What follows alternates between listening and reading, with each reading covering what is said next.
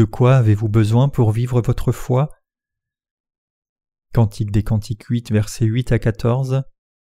Nous avons une petite sœur qui n'a point encore de mamelle. Que ferons-nous de notre sœur le jour où on la recherchera? Si elle est un mur, nous bâtirons sur elle des créneaux d'argent. Si elle est une porte, nous la fermerons avec une planche de cèdre. Je suis un mur et mes seins sont comme des tours. J'ai été à ses yeux comme celle qui trouve la paix. Salomon avait une vigne à Balamon. Il remit la vigne à des gardiens. Chacun a porté pour son fruit mille cycles d'argent. Ma vigne qui est à moi, je la garde. À toi, Salomon, les mille cycles et deux cents à ceux qui gardent le fruit. Habitante des jardins, des amis prêtent l'oreille à ta voix. Daigne me la faire entendre. Fuis, mon bien-aimé, sois semblable à la gazelle ou au fond des biches sur les montagnes des aromates. Plus tôt aujourd'hui, nous avons ruminé sur le Cantique des Cantiques, et ce soir aussi je voudrais continuer à partager la parole de Dieu du Cantique des Cantiques. Il est écrit dans le Cantique des Cantiques 8, versets 8 à 10. Nous avons une petite sœur qui n'a point encore de mamelle. Que ferons-nous de notre sœur le jour où on la recherchera? Si elle est un mur, nous bâtirons sur elle des créneaux d'argent. Si elle est une porte, nous la fermerons avec une planche de cèdre. Je suis un mur et mes seins sont comme des tours. J'ai été à ses yeux comme celle qui trouve la paix. Dans mon sermon précédent, je vous ai expliqué ce que signifie mener une vie de foi. Ce soir, j'aimerais parler de ce dont vous avez besoin pour vivre votre foi. Premièrement, vous avez besoin de la grâce de Dieu. Dieu a dit ici dans le Cantique des Cantiques 8, verset 8 Nous avons une petite sœur qui n'a point encore de mamelle. Que ferons-nous de notre sœur le jour où on la recherchera? Comme c'est écrit ici, nous avons une petite sœur qui est tombée amoureuse et est sur le point de se marier. Pourtant, elle n'a toujours pas de sein car elle n'est pas assez mature. Que devons-nous faire pour elle? Ce passage ne doit pas être interprété littéralement car il a des connotations spirituelles. En d'autres termes, il nous demande ce que nous devons faire pour nos frères saints qui n'ont pas encore atteint la maturité spirituelle. Le nous ici fait référence à ceux d'entre nous qui ont reçu la rémission des péchés plus tôt. La réponse à la question se trouve ici dans le Cantique des Cantiques 8, verset 9. Si elle est un mur, nous bâtirons sur elle des créneaux d'argent. Si elle est une porte, nous la fermerons avec une planche de cèdre.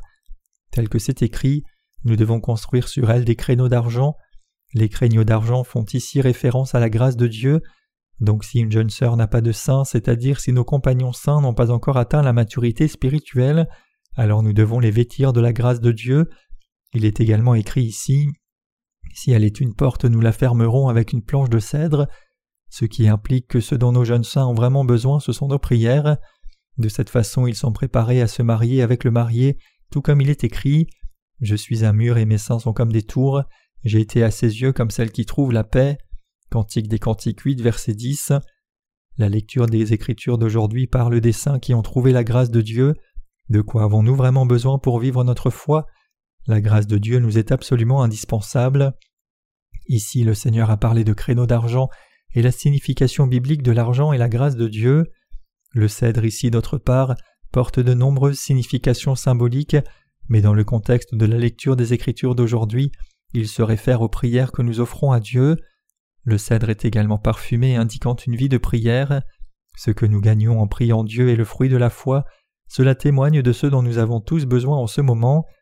Cela nous montre que la grâce de Dieu nous est absolument indispensable. La grâce de Dieu que le Seigneur nous a conférée est absolument nécessaire pour que nous suivions la justice du Seigneur. Il est très important pour nous de vivre avec une compréhension claire de ce besoin absolu d'avoir la grâce de notre Seigneur. Nous devons nous rappeler que sans les bénédictions et l'aide de Dieu, nous ne pouvons pas vivre notre foi, et sans la grâce de Dieu, nous ne pouvons pas vivre comme ses serviteurs même si nous le souhaitons. À moins d'avoir trouvé la grâce de Dieu, nous ne pouvons même pas nous appeler les travailleurs de Dieu. Si nous sommes une porte, nous devons demander au Seigneur de nous enfermer avec des planches de cèdre, et si nous n'avons pas de sein, nous devons demander au Seigneur de construire sur nous des créneaux d'argent. De cette façon, nous devons remplir nos cœurs de la grâce de Dieu. En effet, nous n'avons absolument aucun mérite devant Dieu, et nous n'avons rien de juste par nous-mêmes. Pourtant, même si nous n'avons rien de juste par nous-mêmes, notre Dieu veut nous transformer, nous les croyants dans sa justice, en ses propres épouses et travailleurs, et accomplir ainsi sa volonté par nous et en fin de compte le Seigneur veut que nous vivions avec lui pour toujours. Nous devons croire en cela, que Dieu veut nous vêtir d'une telle splendeur et d'une telle gloire. Pour accomplir sa volonté sur cette terre, Dieu doit nous vêtir de sa grâce. Par conséquent, nous pouvons réaliser ici que ce qui est absolument indispensable pour que nous vivions notre foi, c'est la grâce de Dieu. Nous savons maintenant que sans la justice de Dieu et ses bénédictions, nous ne pouvons pas mener une vie de foi appropriée, c'est impossible à moins que nous n'ayons la grâce de Dieu. Maintenant nous voulons tous vivre notre foi correctement en regardant vers la justice de Dieu et en lui faisant confiance. La vie de foi qui est appropriée aux yeux de Dieu n'est rendue possible que par sa grâce, qui ne se trouve qu'après avoir reçu la rémission des péchés en croyant dans l'évangile de l'eau et de l'esprit. Alors que nous poursuivons notre vie de foi, beaucoup de nos faiblesses sont exposées de temps en temps. Bien que nous ayons reçu la rémission des péchés en croyant dans l'évangile de l'eau et de l'esprit, nos propres talents et la force de la chair ne suffisent pas pour que nous suivions notre Seigneur. En conséquence, nous tombons parfois dans le désespoir lorsque nous voyons nos faiblesses en pensant Malheur à moi-même, pourquoi y a-t-il tant de lacunes? Tout le monde semble être assez fort pour mener une vie de foi, mais hélas je suis trop faible. Cependant, en menant notre vie de foi et en suivant le Seigneur en faisant confiance à l'évangile de l'eau et de l'esprit, nous découvrons que la miséricorde de Dieu est absolument indispensable à nous tous les sauver. Nous sommes de ceux qui demeurent dans la grâce et la miséricorde de Dieu. C'est parce que Dieu a honnêtement effacé tous nos péchés avec l'évangile de l'eau et de l'esprit. C'est parce que nous croyons dans l'évangile de l'eau et de l'esprit que nous sommes devenus sans péché, et c'est par la grâce de Dieu que nous sommes capables de vivre comme ses ouvriers. Parce que Dieu nous a sauvés une fois pour toutes de tous nos péchés par l'évangile de l'eau et de l'esprit, nous pouvons maintenant vivre par la foi. Notre foi et nos bénédictions ici se réfèrent non seulement à la parole de Dieu et à la rémission des péchés que Dieu nous a donnés, mais elles se réfèrent aussi aux dons de grâce que Dieu nous donne selon son temps. Comme Dieu a fait son propre peuple de tous ceux d'entre nous qui croient dans l'évangile de l'eau et de l'esprit, nous pouvons vivre comme les travailleurs de Dieu malgré nos défauts. Il est absolument essentiel pour nous de ne jamais l'oublier, mais de nous en souvenir toujours. Nous ne devrions jamais oublier que c'est seulement parce que nous avons trouvé la miséricorde de Dieu que nous avons pu mener notre vie de foi jusqu'à ce jour et vivre comme les travailleurs de Dieu. Ce que nous apprécions le plus en plus à mesure que nous vivons notre foi, c'est la protection de Dieu. C'est en croyant dans l'évangile de l'eau et de l'esprit que nous avons reçu la rémission des péchés et que nous vivons maintenant notre foi, et tout cela est dû à la grâce de Dieu, à sa miséricorde et à sa bénédiction. En d'autres termes, Dieu nous a revêtus de sa grâce parfaite chaque jour, afin que nous, les croyants dans l'évangile de l'eau et de l'esprit, puissions vivre notre foi. Ce n'est autre que Dieu lui-même qui nous a permis de consacrer notre vie sur cette terre au ministère de l'Évangile. C'est pourquoi nous avons pu vivre comme les travailleurs de Dieu malgré nos lacunes, tout cela au moyen de la grâce de Dieu. Nous pouvons apprécier profondément ici que toutes ces choses ont vu le jour parce que Dieu nous a aidés tout au long de notre vie de foi. Cependant, jusqu'à ce que nous comprenions la grâce de Dieu, nous désobéissons à sa volonté en nous tournant vers notre propre jugement. Certains d'entre vous auraient pu penser Pourquoi suis-je comme ça? Cela fait de nombreuses années que j'ai reçu la rémission des péchés, alors pourquoi suis-je toujours si faible? N'avez-vous pas eu de telles pensées? Je suis sûr que la plupart d'entre nous ont eu des pensées comme ceci à un moment ou à un autre. Cependant, en nous accrochant à la justice de Dieu et en le priant par la foi, nous en sommes venus à résoudre tous nos problèmes. Qu'est-ce que nous sommes obligés de confesser devant Dieu? C'est que nous avons atteint notre salut uniquement parce que Dieu lui-même nous a sauvés par l'évangile de l'eau et de l'esprit et que nous avons pu accomplir l'œuvre de Dieu uniquement parce qu'il nous a accordé sa miséricorde. C'est grâce à la grâce de Dieu en d'autres termes. La vie de foi que nous menons n'est pas dirigée par notre propre force, mais par la grâce de Dieu, son amour et ses bénédictions. C'est parce que Dieu veut accomplir sa volonté à travers nous. C'est précisément pourquoi nous demeurons dans l'Église de Dieu, et c'est pourquoi nous ne tombons pas dans le désespoir, et au lieu de cela nous sommes capables de vivre notre foi hardiment jusqu'au jour où nous nous tiendrons devant Dieu. Ce dont nous avons tous besoin pour mener une telle vie de foi, c'est de la grâce de Dieu. Dans sa grâce, nous pouvons voir que Dieu nous a sauvés par l'évangile de l'eau et de l'esprit, qu'il a fait de nous ses propres enfants, qu'il est devenu notre propre berger et guide, et qu'il nous accorde son pouvoir et nous bénit tous les jours. Malgré le fait que nous souffrions de nombreux défauts, Dieu ne nous abandonne pas, et nous pouvons réaliser ici que cela aussi est dû à sa grâce. La lecture des Écritures d'aujourd'hui nous enseigne qu'une telle grâce de Dieu est absolument indispensable pour nous. Quel est le deuxième élément dont nous avons besoin pour vivre notre foi? L'Église de Dieu et son dirigeant sont indispensables pour nous maintenant. Passons ici au Cantique des Cantiques 8, versets 11 à 12. Salomon avait une vigne à Balamon, il remit la vigne à des gardiens, chacun apportait pour son fruit mille cycles d'argent, ma vigne qui est à moi je la garde, À toi, Salomon, les mille cycles et deux cents à ceux qui gardent le fruit. Mes chers frères croyants, tout ce que nous avons doit être rendu à notre Seigneur, tous nos biens appartiennent au Seigneur. Alors que nous faisons l'œuvre de Dieu, tout ce que nous avons doit être rendu à notre Seigneur. Comme c'est écrit ici, Salomon louait son vignoble à des gardiens et chaque gardien devait lui offrir mille pièces d'argent du fruit du vignoble, qui était ensuite utilisé pour une noble cause. De même l'Église de Dieu est sa vigne et nous sommes ses gardiens en lui offrant le fruit de notre travail. C'est une merveilleuse bénédiction que l'Église de Dieu soit sa vigne. En accomplissant l'œuvre de Dieu, nous recevons des bénédictions incroyables. En vivant notre vie selon le dessein de Dieu, nous avons beaucoup à gagner. Qu'avons-nous gagné de Dieu? Nous avons gagné un lieu de travail de Dieu. L'Église de Dieu est absolument indispensable pour que nous vivions notre foi. Tous ceux d'entre nous qui sont devenus le peuple de Dieu ont besoin de son Église. C'est par les bénédictions de Dieu que nous vivons dans son Église. Sans l'Église de Dieu, nous ne serions pas en mesure d'accomplir l'œuvre de Dieu. Si nous n'unissons pas nos cœurs à l'Église de Dieu, non seulement nous serons incapables de faire l'œuvre de Dieu, mais nous serons également incapables de recevoir et de jouir des bénédictions de Dieu. Quel est donc le but existentiel de l'Église de Dieu dans ce monde? Elle répand l'Évangile de l'eau et de l'Esprit dans le monde entier, dans l'obéissance à la volonté du Seigneur. Le but de Dieu pour nous, en d'autres termes, est de prêcher son Évangile en étant unis à son Église. C'est pourquoi les justes ont besoin de l'Église de Dieu. Quel est donc le troisième élément indispensable? Les prédécesseurs de la foi dans l'Église de Dieu sont indispensables. La communion avec les prédécesseurs de la foi est également un indispensable pour que les serviteurs et les saints de Dieu vivent leur foi. Tout comme nous avons besoin de la grâce de Dieu et de son Église, nous avons également besoin de la communion fraternelle. La communion avec Dieu se fait en partageant la communion spirituelle avec nos prédécesseurs de la foi. La communion spirituelle est cruciale, par laquelle nous pouvons nous ouvrir et partager les uns avec les autres, à la fois les bénédictions que nous avons reçues de Dieu et les difficultés que nous rencontrons dans notre vie de foi. Tournons-nous vers le Cantique des Cantiques 8, verset 13. Habitante des jardins, des amis prêtent l'oreille à ta voix, daigne me la faire entendre. Ce passage nous montre à quel point la camaraderie est absolument indispensable. C'est parce que la camaraderie est si importante que nous partageons nos vies les uns avec les autres, rompant le pain ensemble de temps en temps, travaillant ensemble et jouant ensemble. Sans partager la communion avec les prédécesseurs de la foi, aucune vie de foi ne peut être dirigée. Nous devons nous parler, nous écouter et prier les uns pour les autres. Nous devons parler à la fois à nos prédécesseurs de foi et à nos collègues. En partageant une telle communion, nous pouvons voir où va l'Église de Dieu, anticiper sa direction et suivre fidèlement ses pas. C'est Dieu qui dirige son Église, mais il le fait par l'intermédiaire du dirigeant de l'Église. Il y a des directives qui nous indiquent ce que nous devons faire maintenant pour servir le Seigneur, contre qui nous devons maintenant mener notre bataille spirituelle de foi et contre qui nous devrions nous attendre à nous battre à l'avenir. Pour que nous puissions bien voir et suivre ces directives, nous devons partager notre communion avec les travailleurs de Dieu. Si nous devions autrement mener notre vie de foi séparément par nous-mêmes, alors nous finirions par mener une vie de foi qui est loin de la volonté de Dieu. Ces personnes sont condamnées à mener une vie de foi isolée toutes seules, complètement inconscientes de la direction prise par l'Église de Dieu.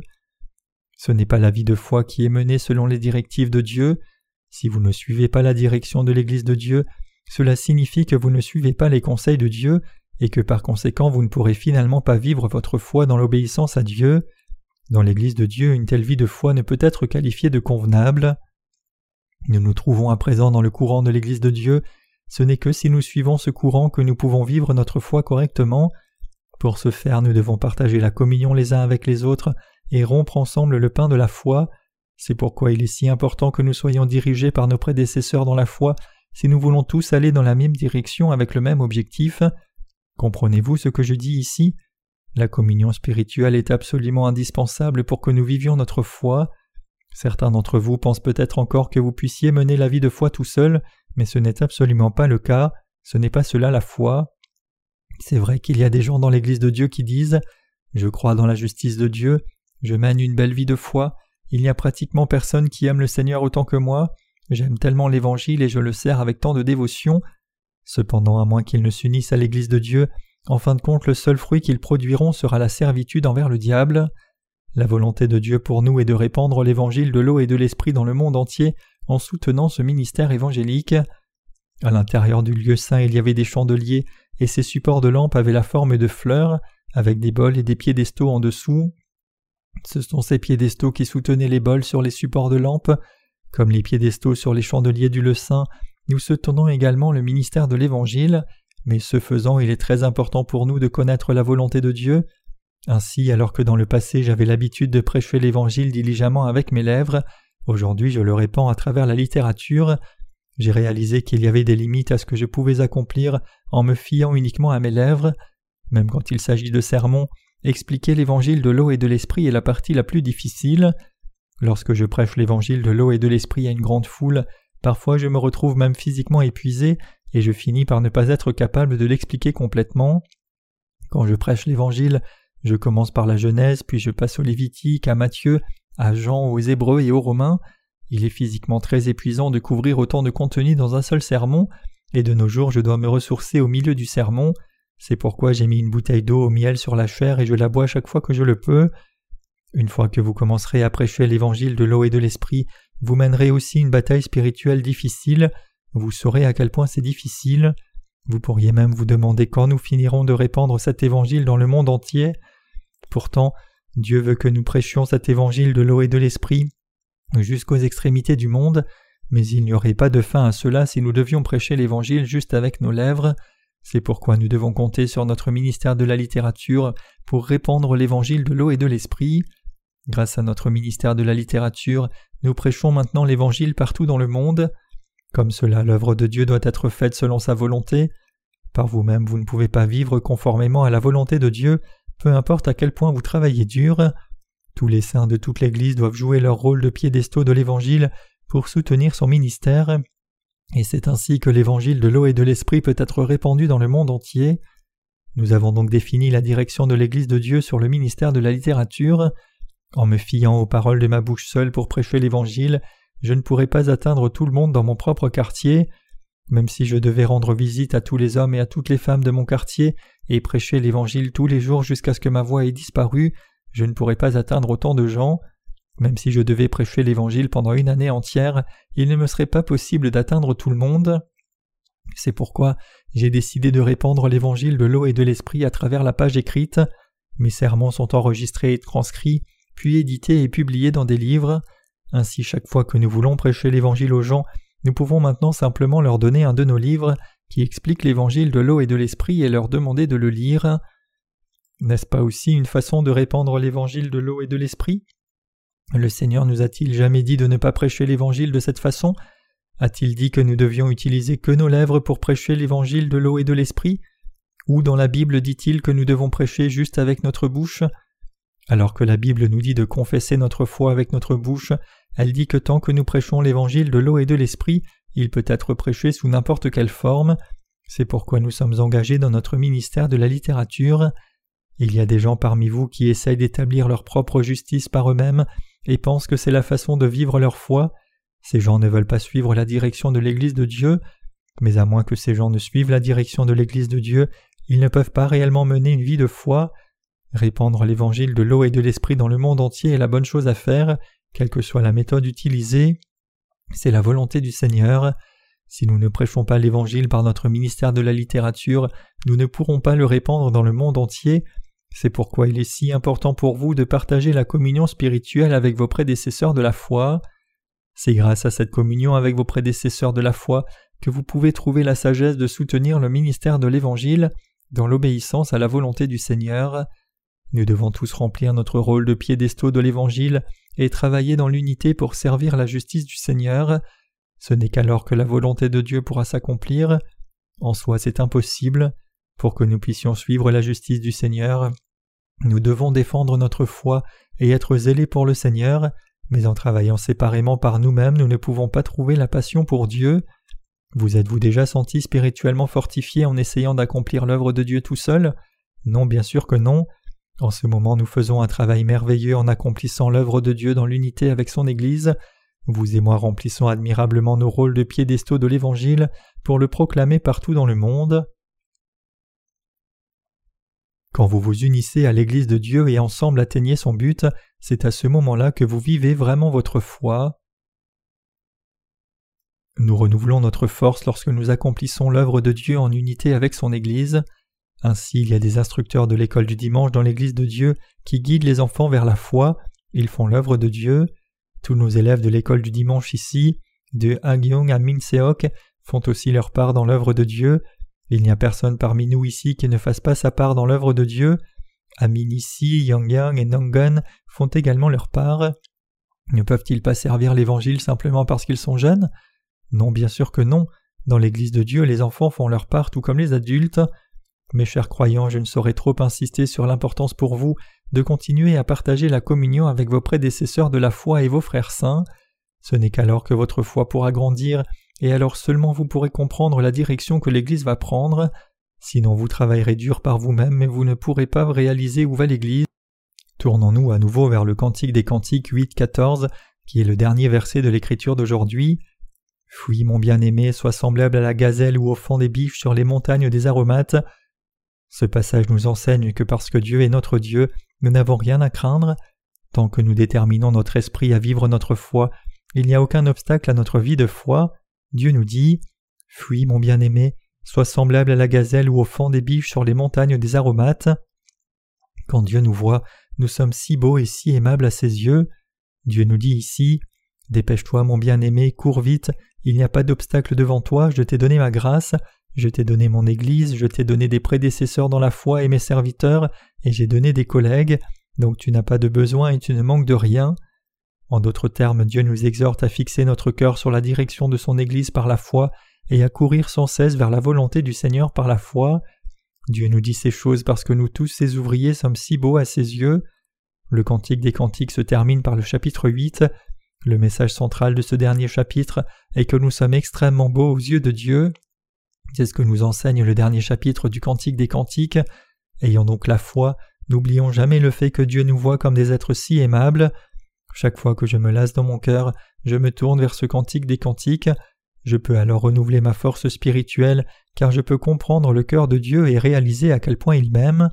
Cela, mes chers collègues croyants, s'applique non seulement à moi, mais aussi à vous. Dieu est tellement amoureux de son peuple, et nous aussi nous savons que Dieu est bon et nous avons confiance en lui. Le problème cependant est que trop souvent nous ne comprenons ce Dieu que par la lettre, et par conséquent il y a tellement de choses à côté desquelles nous passons. Après nous avoir sauvés, Dieu a fait de nous ses propres travailleurs, nous a permis de vivre une vie bénie, nous a élevés pour être ses derniers ministres en ces temps de fin des temps, pour travailler à travers nous, et nous a bénis pour vivre pour toujours par la suite dans son royaume. Comme cela Dieu nous a déjà donné d'innombrables bénédictions, mais il nous faut beaucoup de temps pour les apprécier toutes. Cela indique que la question nous incombe. Par conséquent, il est absolument essentiel pour nous tous de croire inébranlablement que Dieu nous aime au-delà des mots et que son amour est éternel. Nous devons réaliser que Dieu nous aime vraiment et qu'il nous a donné son Église et nous a confié son œuvre juste parce qu'il veut nous bénir. Nous devons donc fixer nos cœurs sur Dieu alors que nous poursuivons notre vie.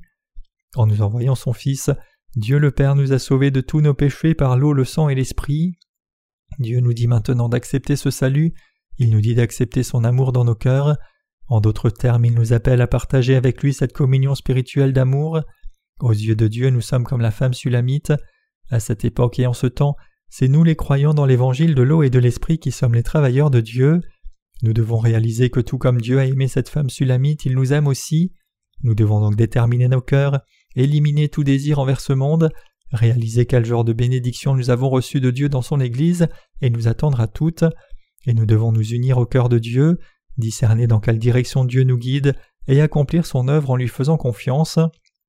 Ce que nous faisons maintenant pour soutenir le ministère de l'Évangile est l'œuvre de Dieu, mais c'est aussi votre œuvre et la mienne. Pourquoi? C'est parce que nous sommes les épouses de Dieu, nous sommes une seule famille avec Dieu, nous sommes devenus la propre famille de Dieu, cela signifie alors que l'œuvre de Dieu est notre œuvre, à partir de maintenant, nous sommes les épouses de Dieu et son œuvre est notre œuvre, et donc quoi que nous fassions pour l'œuvre de Dieu, nous devons tout faire comme nous le ferions pour notre propre œuvre. Je fais l'œuvre de Dieu comme si c'était la mienne, je pense sincèrement que l'œuvre de Dieu est ma propre œuvre. C'est pourquoi j'ai accompli l'œuvre de Dieu par la foi jusqu'à ce jour, et c'est aussi la raison pour laquelle je pense au jour à venir et je me prépare pour l'avenir. Je pense constamment à ce que je dois faire à l'avenir afin d'être prêt pour cela. Vos besoins sont toujours dans mon esprit aussi, si bien que je veux vous soutenir de toutes les manières possibles.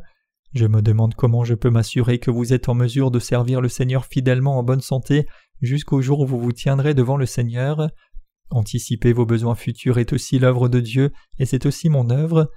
Tout comme vous êtes le peuple de Dieu, je suis aussi le travailleur de Dieu, alors vivons tous selon la volonté de Dieu.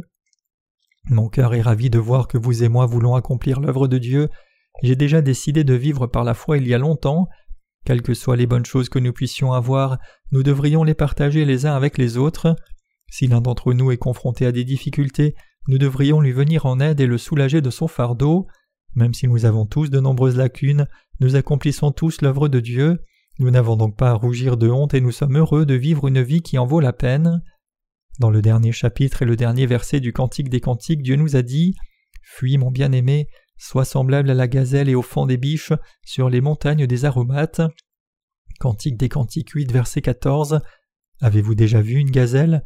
C'est un bel animal. Ne seriez-vous pas heureux si un si bel animal vous reconnaissait comme son maître et courait vers vous chaque fois que vous l'appeliez? C'est ainsi que Dieu voit tous ceux d'entre nous qui accomplissent son œuvre en faisant confiance à l'évangile de l'eau et de l'esprit. En tant que serviteurs de Dieu faisant son œuvre, c'est dire à quel point nous sommes tous beaux et agréables aux yeux de Dieu, nous sommes aimés de Dieu, nous n'avons donc rien à craindre même si tous les gens de ce monde nous haïssent, nous vivons par la foi, ni effrayés ni réservés, en disant hardiment Je ne suis pas affamé d'amour, je suis aimé de Dieu lui-même, je suis content.